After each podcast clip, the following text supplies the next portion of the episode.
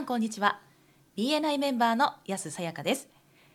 第3回オフィシャル BNI ポッドキャスト。今回も BNI ジャパンナショナルディレクターの大野代表とともにお送りしてまいります。よろしくお願いします。よろしくお願いします。この第3回目の今日は英語版のポッドキャストのエピソード444から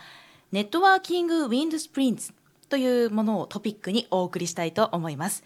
早速ですが大野さん、はい、ウィンドスプリントどういう意味でしょうか？そうですね。これあの私も調べてみたんですけども大きな歩幅で力を抜いて短距離を走るっていうふうに出てきましたけども、えー、彼のそのポッドキャストの中では短距離を何往復もするようなね短時間に全力疾走するようなそんな基本練習の一つのようです。なるほど。ありがとうございます。今回のこのエピソードではマイズナー博士が高校のアメリカンフットボールチームに所属をしていた時の話をシェアしているということなんですが、はい、まあ、これについて少しお話をしていただけますでしょうか？そうですね。要約してみるとフットボールのチームの高校生たちですよね。厳しい練習をしなくちゃいけない時期があるらしくてですね。やっぱり楽しい練習っていうとやっぱりボールを使ってやる練習だと思うんですね。ところがそのボールを使えない走る練習だったりとかあと筋力をつけたりとかいわゆるコンディショニングの運動というか練習っていうふうに言われているものらしいんですけども、まあ、基本の練習を集中してやらされる期間があるらしいんですよね。高校生のたちの間ではすこぶる不評で、うん、はい、その辺のエピソードを話してくれています。でネットワーキングとアメリカンフットボールのねそのチームの練習とどういうつながってくるのかっていうところなんですけども、はい、ある日ですねその生徒たちマイズナ博士も含めたですね高校のチームの選手たちがもううんざりだと基本の練習が走らせるばかりで面白くないしボールを使ってもっと練習をしたいというふうに思ったわけですよね。でそこでコーチに直談判しに行くことにしたわけです。もうコンディショニングとかですね、えー、練習は嫌だからぜひもうボールを使って練習させてほしいという話をしたようなんですけどもさてそこでコーチはどういう対応をしたでしょうか？うん。そうは言っても大事だからやり続けろってそこで言ったんでしょうかね。うん、で生徒たちもねそれは予想してたんですね。はい、No 基本の練習をちゃんとしっかりやれというふうに叱られるということは予想してたらしいんですけども彼は何と言ったかというとじゃあ明日は少し早くみんな集まってバスでですねあるところにちょっと連れて行くからと。でその後でみんな基本の練習をどうするかやるのかやらないのか決めなさいというふうに言ったんだそうです。なるほど、はい、何だったかというと、はい、バスで連れて行った先というのはですねロサンゼルス・ラムズ、ね、プロのフットボールチームですよね、はい、の練習風景を見に行ったわけですね。見学をしに行ったわけです。そこでですね生徒たちが目にしたものというのは自分たちがやっているコンディショニングとかの基礎の練習そのままだったんですね憧れのですねプロの選手たち非常にもう体もすごく大きくてもう自分たちが本当にこう目指すような夢に見るような選手たちばかりがそのフィールドに行ってその人たちが自分たちと全く同じ基礎練習基礎トレーニングをやっているのを見てびっくりしたわけですね。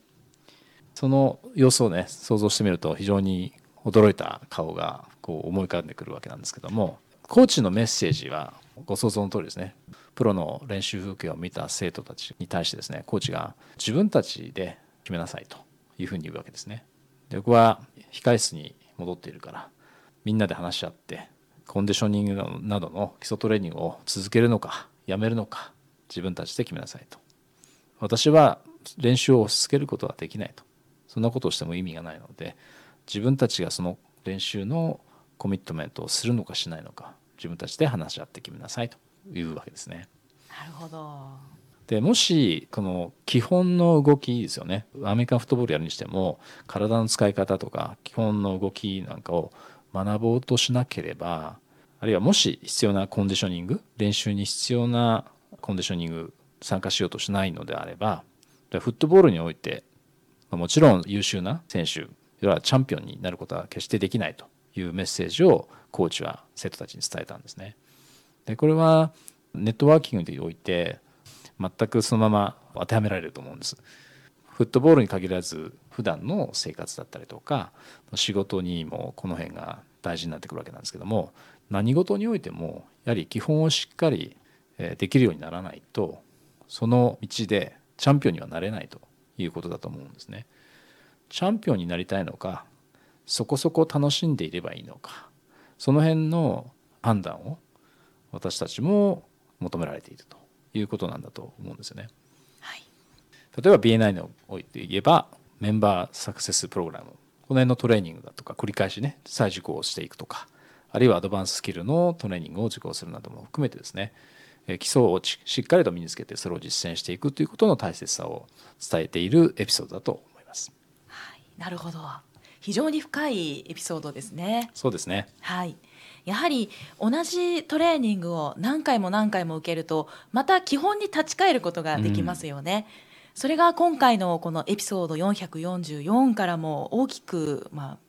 見受けられると言いますか、はい、感じ取れる、まあ、そんな内容だったのかなと思いますね。はい、はい、ありがとうございました。ありがとうございます。それではお時間もそろそろ終わりに近づいておりますが大野さんから、まあ、現 BNI のメンバーに対して何かこうメッセージ何かありますでしょうか？あの今回のもう基本の大切さっていうメッセージだったと思うんですけれどもぜひチャプターの中でもですね基本大切さ。BNI はまあ30年以上続いてきてその中で試行錯誤というんですかね。その多くの人が失敗をしたものは元になって成功の公式ができてるわけですね。それをやっぱり基本として実践していくっていうことが効果的に効率的にビジネスを発展させるということにつながると思うのでその辺をぜひチャプターの方でですね繰り返し特に新しいメンバーの方を誘って例えば MSP を再受講するなんていうのはいいやり方だと思うんですね。はい、ぜひ基本を実践していくと学び続けるということはチャプターの中で誘い合ってやっていっていただければと思います。ありがとうございました。ありがとうございました。